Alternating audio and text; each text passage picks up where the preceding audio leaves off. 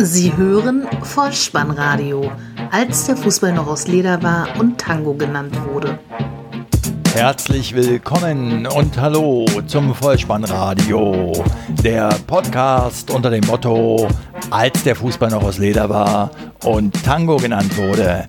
Mein Name ist Dirk, auf Twitter unter @vollspannradio und @spike_dih unterwegs und ich begrüße euch ganz recht herzlich zur 83. Ausgabe des Vollspannradios, der VSR 057 mit dem Titel es gibt Reus, Baby. Die Nachlese zum Spieltag Nummer 22. Das Drehbuch für diesen 22. Spieltag sah zu unserer vergnüglichen Unterhaltung 29 Tore vor. Im Stadion der echten Liebe kehrt endlich ein Hoffnungsträger zurück und es gab jede Menge österreichische Schmankerl zu bewundern. Nebenbei plaudern die Funktionäre der Liga auch wieder munter durcheinander. Doch bevor wir in die Detailarbeit, heißt in die Momente des Spieltages gehen, einige grundsätzliche Anmerkungen zur Lage der Liga. Die Bayern haben als Spitzenreiter auf den Tabellenzweiten 18 Punkte Vorsprung. Der Abstand zwischen dem zweiten der Liga und dem Relegationsplatz 16 beträgt ebenfalls 18 Punkte. Darüber und über viele andere bunte Themen plauderten sie an diesem Wochenende wieder alle durcheinander. So äußerte Uli Hoeneß im ZDF Sportstudio, dass er die Trainerfrage mit gemütlicher Hand angehen will. Fredi Bobic gibt bei Von Torra auf Sky bekannt, dass er weiß, wer es wird bei den Bayern, aber nichts sagt. Minzlaff hat auf dieser Plattform ebenfalls erneut Gelegenheit, sich und seinen Club auf seine meiner Ansicht nach sehr eigenen Art und Weise darzustellen.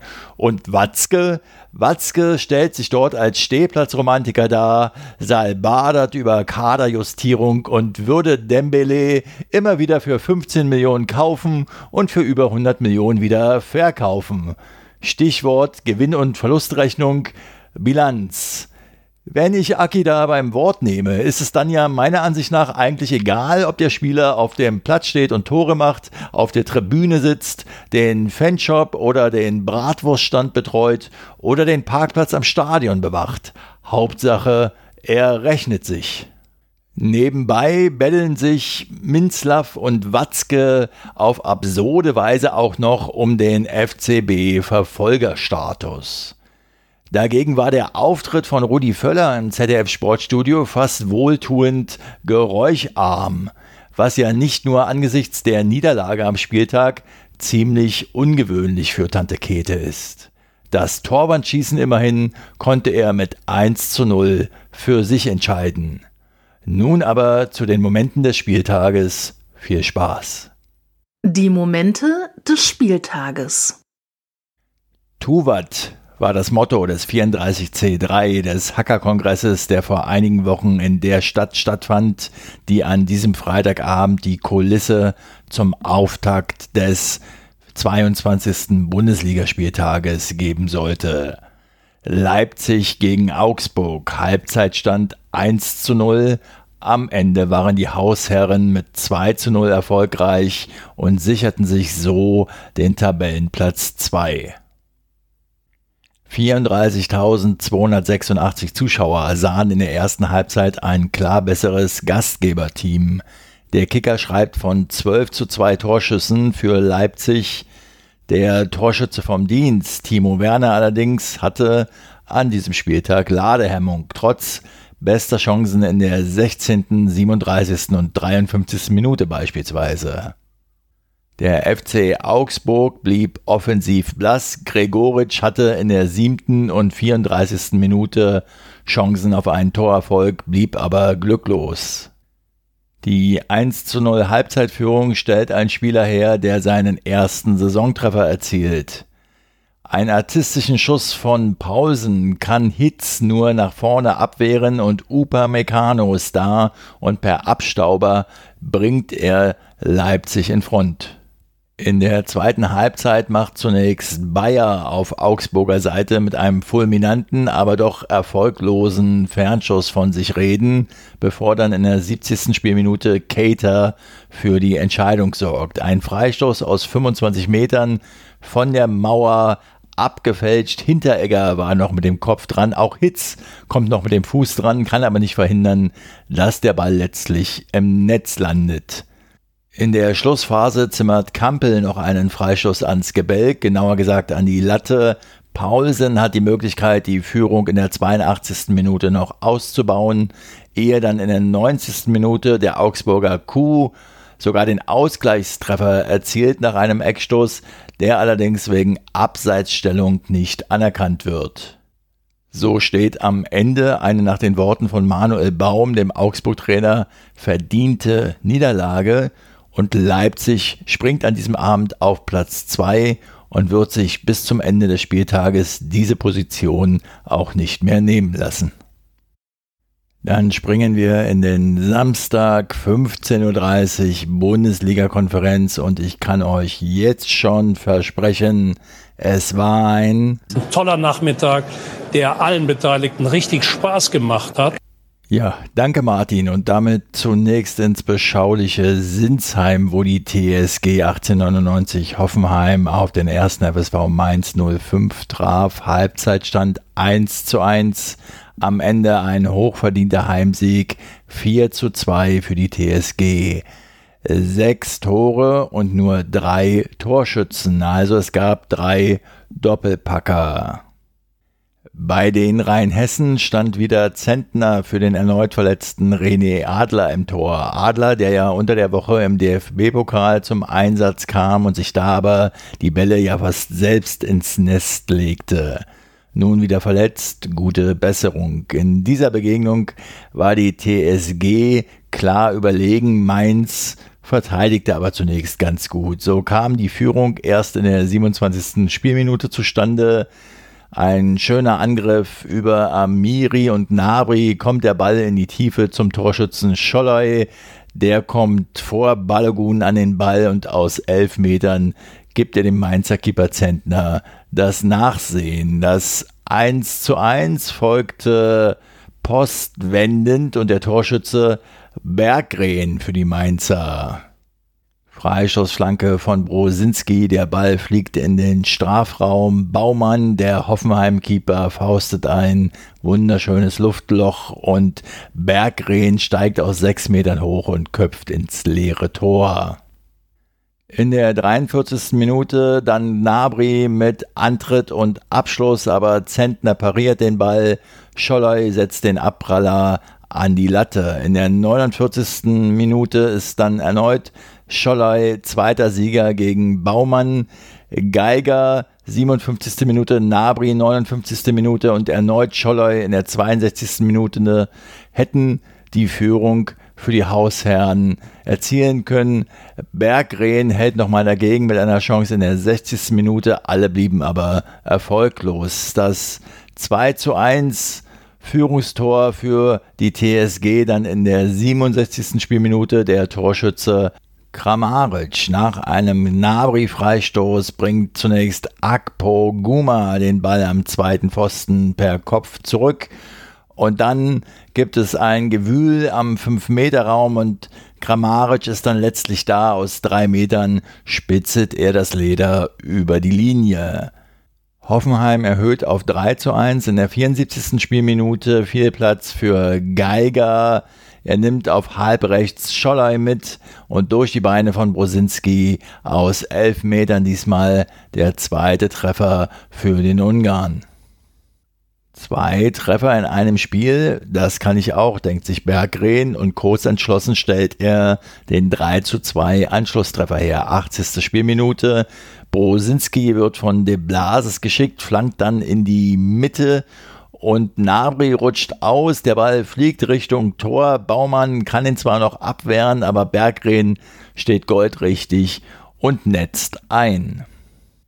Die endgültige Entscheidung dann aber in der 88. Spielminute, direkter Freistoß, 30 Meter Torentfernung, Kramaric ist da, an der Drei-Mann-Mauer vorbei ins linke Eck, 4 zu 2 der Endstand. Um es frei mit Helge Schneider zu sagen, es gibt Reus, Baby. Marco Reus ist zurück. 259 Tage nach dem letzten Spiel mit der Borussia, das war das Pokalfinale 2017, stand er in der Begegnung gegen den Hamburger Sportverein wieder im schwarz-gelben Trikot auf dem Platz. 0 zu 0 der Halbzeitstand, 2 zu 0 der Endstand. Die Borussia in Halbzeit 1 mit einigen Ballverlusten im Spielaufbau, der HSV in der zweiten Halbzeit mutiger und mit mehr Ballbesitz als die heimische Borussia. Das Tor in der 49. Minute durch Michi Batshuayi. Marco Reus gibt das Leder in den Strafraum. Dort ist Pulisic zur Stelle und flink genug, es weiterzugeben an den belgischen Neuzugang, der die Kugel über die Linie drückt. Mit 1 zu 0 geht es also in die Kabinen und in der 71. Minute war dann Feierabend für Marco Reus. Für ihn kam Mario Götze, der das letzte Tor des Spiels erzielen sollte. Wir befinden uns bereits in der zweiten Minute der Nachspielzeit, 90 plus 2 also, ein blitzsauber gespielter Konter im eigenen Stadion der Dortmunder. Schürle zieht von links nach innen und gibt einen wunderschönen Traumpass auf Götze ab und diese Kombination, die sollte euch bekannt vorkommen. Na, wann ist das das letzte Mal passiert? Schürle auf Götze? WM-Finale 2014 das Tor zum Weltmeisterschaftstitel. Und das war und. Das ist gut für unser Land. Danke, Thomas. Mario Götze bekommt jedenfalls den Ball von André Schürle und hebt ihn zum 2 0 Endstand über den herauseilenden HSV-Keeper Matenia hinweg. Der Hamburger Sportverein bleibt in diesem Spiel ohne Treffer. Er verliert, wenn auch auswärts, wenn auch in Dortmund, aber er verliert. Und die Aussagen von Mavrei beispielsweise, so sinngemäß, ja, wir waren ja in der ersten Halbzeit die bessere Mannschaft und mit der Performance heute können wir relativ zufrieden sein. Auch Hollerbach, der neue HSV-Trainer, sagte, wir haben alles rausgehauen. Ich kann der Mannschaft keinen Vorwurf machen. Nun ja, dann ist ja wieder mal alles klar auf der Andrea Doria. Keine Sorge also beim Hamburger Sportverein. Der Einzige, der sich sorgt, wird wohl Uwe Seeler sein. Hannover 96 empfing den SC Freiburg. Zur Pause stand es 1 zu 0, nach Abpfiff 2 zu 1 für die Niedersachsen. Es war wenig los in Halbzeit 1. Die Gastgeber hatten mehr Spielanteile und beschäftigten die Freiburger in deren Spielhälfte. Einzig und allein das Tor von Anton in der 28. Minute brachte Zählbares auf die Anzeigetafel. Sorg flankt aus dem rechten Halbraum ungestört Koch wehrt die Hereingabe per Kopf noch ab, aber der Ball landet vor den Füßen von Anton und der mit einem Schuss mit dem rechten Fuß ins Tor. 28. Spielminute 1 zu 0 der Halbzeitstand. Zweiter Spielabschnitt, 54. Spielminute. Sané fängt einen Abstoß vom Freiburg-Keeper Schwolo ab und bedient dann Füllkrug, der wiederum den Passweg auf Bebu frei sieht und den Ball dorthin spielt. Bebu hat wiederum das Auge für den nachrückenden Klaus und der nach Wolfsburg abwandernde Stürmer schießt und aus wenigen Metern schlägt die Kugel im kurzen Eck ein. Die Breisgauer kommen in der 88. Spielminute lediglich zum Ehrentreffer Kopfball von Koch nach einem Freistoß, den Schauner abwehren kann. Gulde ist da 2 zu 1. Mit diesem Ergebnis geht für den SC Freiburg eine Serie von neun Spielen ohne Niederlage zu Ende. Bayern 04 Leverkusen gegen Hertha BSC nach 45 Minuten 0 zu 1 und nach Schlusspfiff 0 zu 2. Im Allgemeinen sagt man ja bei Niederlagen, gerade wenn sie gegen den deutschen Meister Bayern München stattfinden, dass es sich dabei um ein Streichergebnis während der Saison handelt. Bayern 04 Leverkusen kann nun stolz oder weniger stolz behaupten, dass sie in dieser Saison zwei Streichergebnisse haben. Zum einen eben das gegen den FC Bayern und nun aber auch gegen Hertha BSC. Beide Spiele in der Saison gehen an die Berliner. Dieses Spiel habe ich zu weiten Teilen live gesehen, nur hin und wieder mal in die Konferenz geschaltet und ich muss sagen, es hat mich aus Berliner Sicht sehr gefreut. Noch dazu hat ja Union im Zweitligaspiel etwas früher am Tage Fortuna Düsseldorf geschlagen. Auch das sehr positiv. Nun also Hertha mit zwei Abschlüssen im Strafraum in der ersten Halbzeit erzielen sie ein Tor. Das ist gefallen in der 43. Spielminute. Es war das erste Saisontor von Valentino Lazaro. Eine Premiere also und nicht nur das, Valentino Lazaro ist mit diesem Treffer auch der erste Österreicher im blau-weißen Trikot, der in der Bundesliga für Hertha BSC trifft. Ballverlust im Mittelfeld der Werkself. Darida steckt den Ball zum Torschützen durch, der knapp an der Absatzlinie lauert, aber nicht im Abseits ist und dann freistehend vor Leno im rechten Eck den Ball versenkt. Zweiter Spielabschnitt, 57. Spielminute, weiter Ball von der rechten Seite, Peter Pekarek nach vorn, dort ist eigentlich keine Gefahr, denn Tar ist da, kann den Ball aber nicht kontrollieren, verschätzt sich und stellt sich insgesamt etwas hüftsteif an. Salomon Kalou schleicht sich an ihm vorbei und schießt das Leder Leno durch die Beine 2 zu 0. Nicht ganz ernst gemeint ist hier zu fragen, ob Hertha-Trainer Paul Dardai für dieses Tor einen Assistpunkt gutgeschrieben bekommt. Denn bevor Peter Pekarek den Ball nach vorn schlagen kann, gibt es einen Einwurf an der Seitenlinie und der Ball der da zum Einwurf wieder ins Spiel kommt, wird höchstpersönlich von Paul Dardai gereicht. Vielleicht erklärt diese Situation ja auch das verschmitzte Lächeln des Hertha-Trainers direkt nach dem 2 zu 0 Siegtreffer. Hertha BSC eiskalt in diesem Spiel, nicht nur was das Ausnutzen der Torchancen betrifft und Leverkusen kann an die zuletzt starken Offensivleistungen nicht anknüpfen. Eine kuriose Szene gab es in der 72. Spielminute im Berliner Strafraum zu bestaunen. Der ins Hertha-Tor zurückgekehrte Jahrstein kontrollierte den Ball zunächst mit der Hand, ließ ihn dann fallen und nahm ihn wieder auf. Daraufhin verhängte der Schiedsrichter Ittrich einen indirekten Freistoß.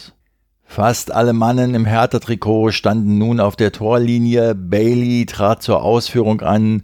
Lustenberger kann seinen Schuss auf eben dieser Torlinie abwehren. Volland ist im Nachsetzen da und jagt die Kugel an die Unterkante der Latte, ehe sich dann letztlich Jahrstein das Spielgerät schnappt und die Situation damit beruhigt.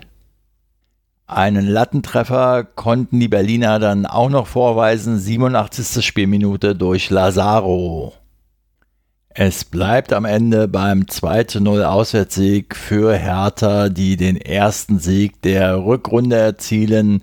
Sie bleiben zunächst auf Rang 11, haben aber nun bereits 10 Punkte Vorsprung auf Platz 16.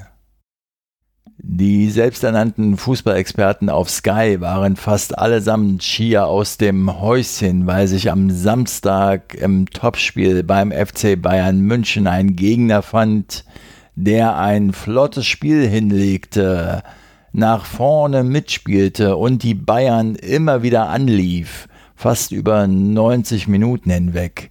eine Reihe von guten Torchancen hatte, die aber leider ungenutzt blieben und so hieß es am Ende 2 zu 1 für den Gastgeber. Das Team, von dem die Rede ist, Schalke 04.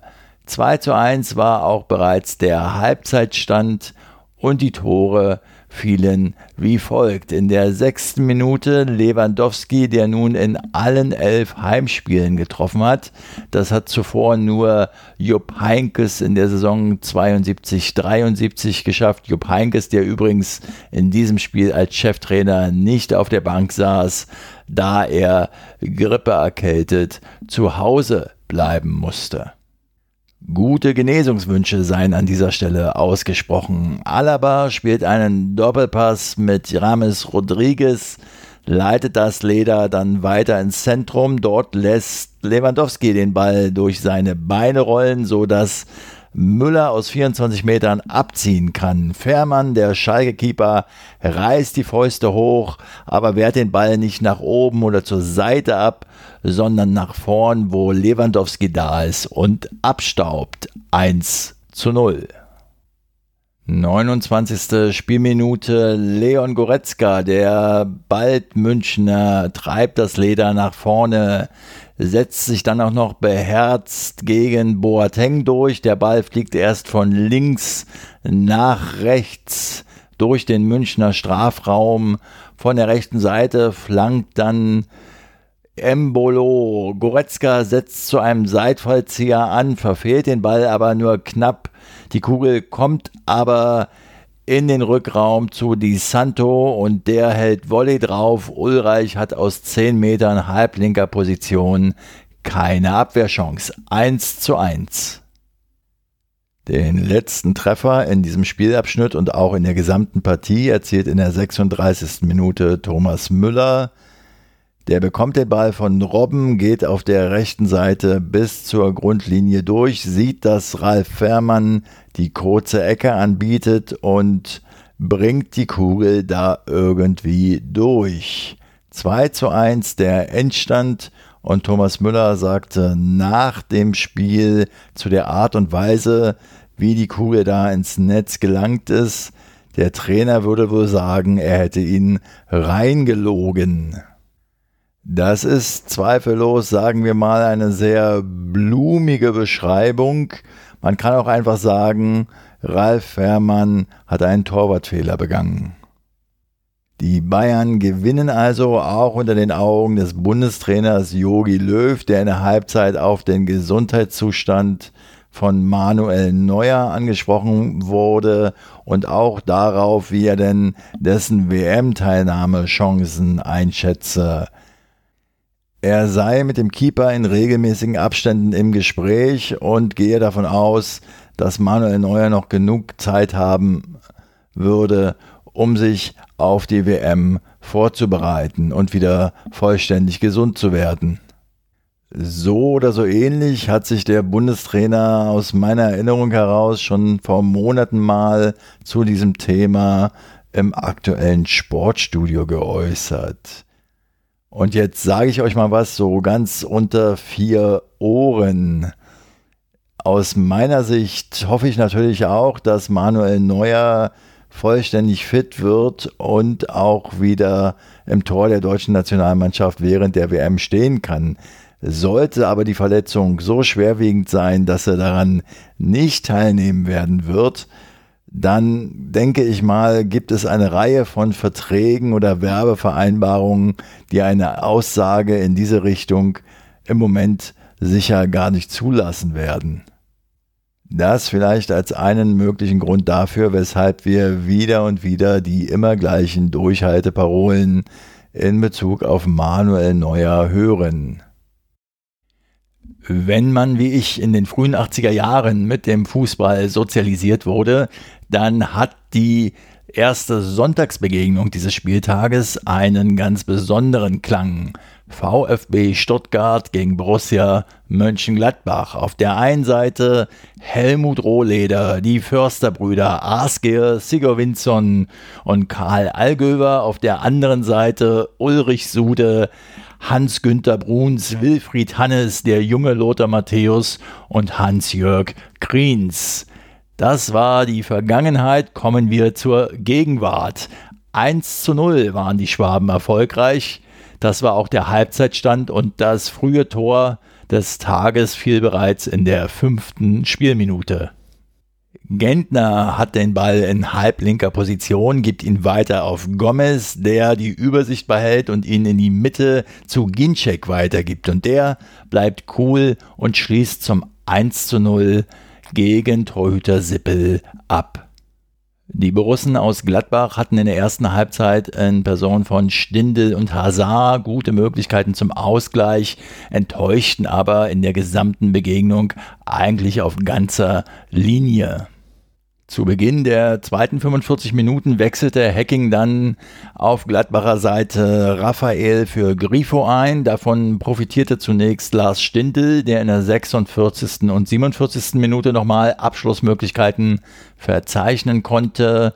Im weiteren Verlauf des Spielabschnitts wechselte auf Stuttgarter Seite dann Korkut in der Defensive. Er machte die Abwehr stark, wechselte Bartstuber und Mangala ein und brachte so den Dreier ins Ziel.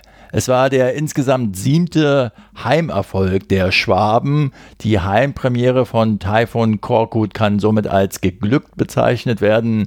Und für Borussia Mönchengladbach war es die dritte Niederlage in Folge, das dritte Spiel in Serie ohne eigenes Tor. Der SV Werder Bremen war Gastgeber im letzten Sonntagsspiel an diesem Abend. Gegner war der VfL Wolfsburg, Halbzeitstand 2 zu 0, am Ende 3 zu 1. 38.062 Zuschauer sahen einen hochverdienten Sieg der Bremer, die sich damit ein Drei-Punkte-Polster auf den Relegationsrang 16 erspielten. Es ging direkt gut los in der fünften Minute für die Gastgeber. Eckball durch Junusovic und Augustinsson läuft in den Ball und köpft ihn aus sechs Metern wuchtig ein. Die Bremer erhöhen auf 2 zu 0 in der 40. Minute und erneut ist ein Österreicher mit von der Partie. Von Florian Keins ist die Rede. Der bekommt den Ball von Bargfrede, zieht in die Mitte und will Junusovic anspielen. Stattdessen kommt der Ball aber zu Gulavogi, aber der Wolfsburger lässt den Ball abprallen unglücklich erneut zum Österreicher und diesmal lässt er sich dann nicht lange bitten und zieht aus 19 Metern halblinker Position ab und der Ball passt genau zwischen Torwarthand und dem rechten Pfosten in die Maschen. 2 zu 0, also schon die verdiente Halbzeitführung für die Mannen von der Weser, die sich auch im weiteren Verlauf des Spiels nicht mehr vom erfolgreichen Weg abbringen lassen. Auch nicht durch einen Foul-Elfmeter in der 49. Spielminute. Moisander hatte Knoche im Strafraum umgerissen. Verhagt tritt zum Elfmeter an, scheitert zunächst an Pavlenka, kann den Nachschuss aber unterbringen nur noch 2 zu 1.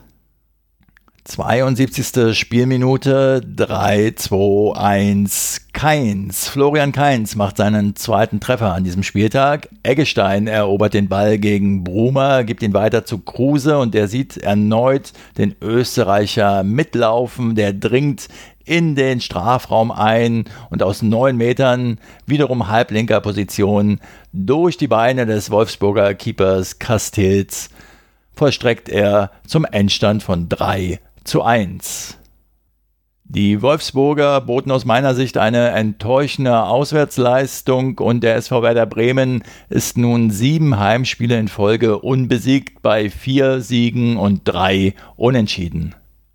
So, Kinder, die internationalen Filmfestspiele starten in der kommenden Woche in Berlin.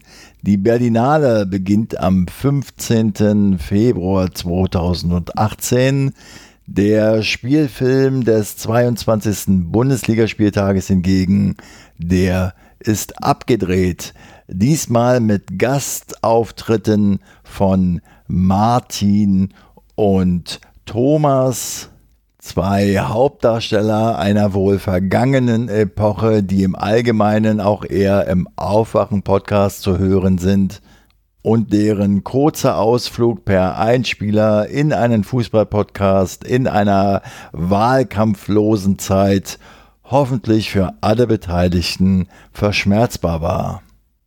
Was im Vollspannradio jetzt noch fehlt, ist die Vorschau auf den kommenden Spieltag. Die 23. Spielrunde steht an. Das alles wie gewohnt in Form eines Toto-Tipps. Dabei steht die 1 für Heimsieg, die 0 für Unentschieden und die 2 für Auswärtssieg. Auf geht's. Der Toto-Tipp. Es geht los am Freitag, 16.02.20.30 Uhr mit der Begegnung Hertha BSC gegen den ersten FSV Mainz 05 1. Am Samstag dann der erste FC Köln trifft auf Hannover 96 2. Der SC Freiburg empfängt zu Hause Werder Bremen 0. Der Hamburger Sportverein trifft auf Bayern 04 Leverkusen 2. VfL Wolfsburg gegen FC Bayern München 2. Der FC Schalke 04 trifft auf die TSG 1899 Hoffenheim 1. Am Sonntag spielt dann der FC Augsburg gegen den VfB Stuttgart 1. Ebenso am Sonntag Borussia Mönchengladbach gegen Borussia Dortmund 1. Und am Montag dann Eintracht Frankfurt gegen Leipzig 1. Ja, dann gebe ich euch zum Abschluss dieses österreichischen Festspieltages noch zwei Hinweise an die Hand. Zum einen gab es am heutigen Sonntagabend die DFB-Pokal Halbfinalauslosung am 17. und 18. April 2018 treffen im Halbfinale des DFB-Pokals aufeinander Bayern 04 Leverkusen gegen den FC Bayern München und die andere Begegnung lautet FC Schalke 04 gegen Eintracht Frankfurt. Dann möchte ich an dieser Stelle noch einmal kurz auf eine E-Mail eingehen, die ich bekommen habe von einem Hörer, der anonym bleiben möchte. Und er fragt aber, warum ich diesen Podcast in zwei Feeds anbiete. Ja, das habt ihr vielleicht schon gesehen, wenn ihr nach dem Vollspannradio in iTunes oder in eurem Podcatcher sucht, erscheint das Icon immer zweimal. Einmal ist oben rechts gekennzeichnet der M4A-Feed. Und in diesem M4A-Feed finden sich in der Regel nur so die letzten drei, vier Episoden. Das hängt einfach davon ab, wie lang die letzten Episoden jeweils waren. Diesen zweiten Feed, diesen M4A-Feed, habe ich mal eingerichtet, weil ich herausgefunden habe, dass Leute, die den Podcast Vollspannradio über die Apple-eigene Podcast-App nutzen, in dem MP3-Feed keine Kapitelmarken sehen können. In dem M4A-Feed aber durchaus. Fragt mich nicht, warum das so ist. Jedenfalls habe ich damals nach einer Lösung gesucht, dass eben alle in den Genuss der Kapitelmarken kommen können. Und das ist letztlich das Ergebnis. Wer aber nun im M4A-Feed nach früheren Episoden sucht und diese dort nicht mehr findet, dem kann ich nur empfehlen, auf den MP3-Feed umzusteigen. Generell kann ich natürlich sowieso nur empfehlen, den Podcast Vollspannradio zu abonnieren, denn so verpasst ihr keine weitere Episode. Folgt mir auf Twitter unter @vollspannradio und Ihr findet auf der Website bolzenundruppen.potspot.de zum Beispiel auch einen Hörerbriefkasten, mit dem ihr, wenn ihr mögt, mit mir in Kontakt treten könnt und auch alle anderen Kontaktmöglichkeiten und Erscheinungsformen wie das Vollspannradio im Netz zu finden ist. Es ist wieder soweit. Ich bedanke mich bei euch für eure Zeit und euer Vertrauen in diesen Podcast und verabschiede mich auch heute wieder mit dem Hinweis für den Fall, dass ihr die Kugel mal wieder im Netz unterbringen wollt. Kopf, Innenseite, Außenriss und Hacke Nein, nur mit dem Vollspann geht er rein. Vielen Dank. Ciao. Sie hörten Vollspannradio. Vollspannradio. Vollspannradio. Vollspannradio. Vollspannradio. Vollspannradio.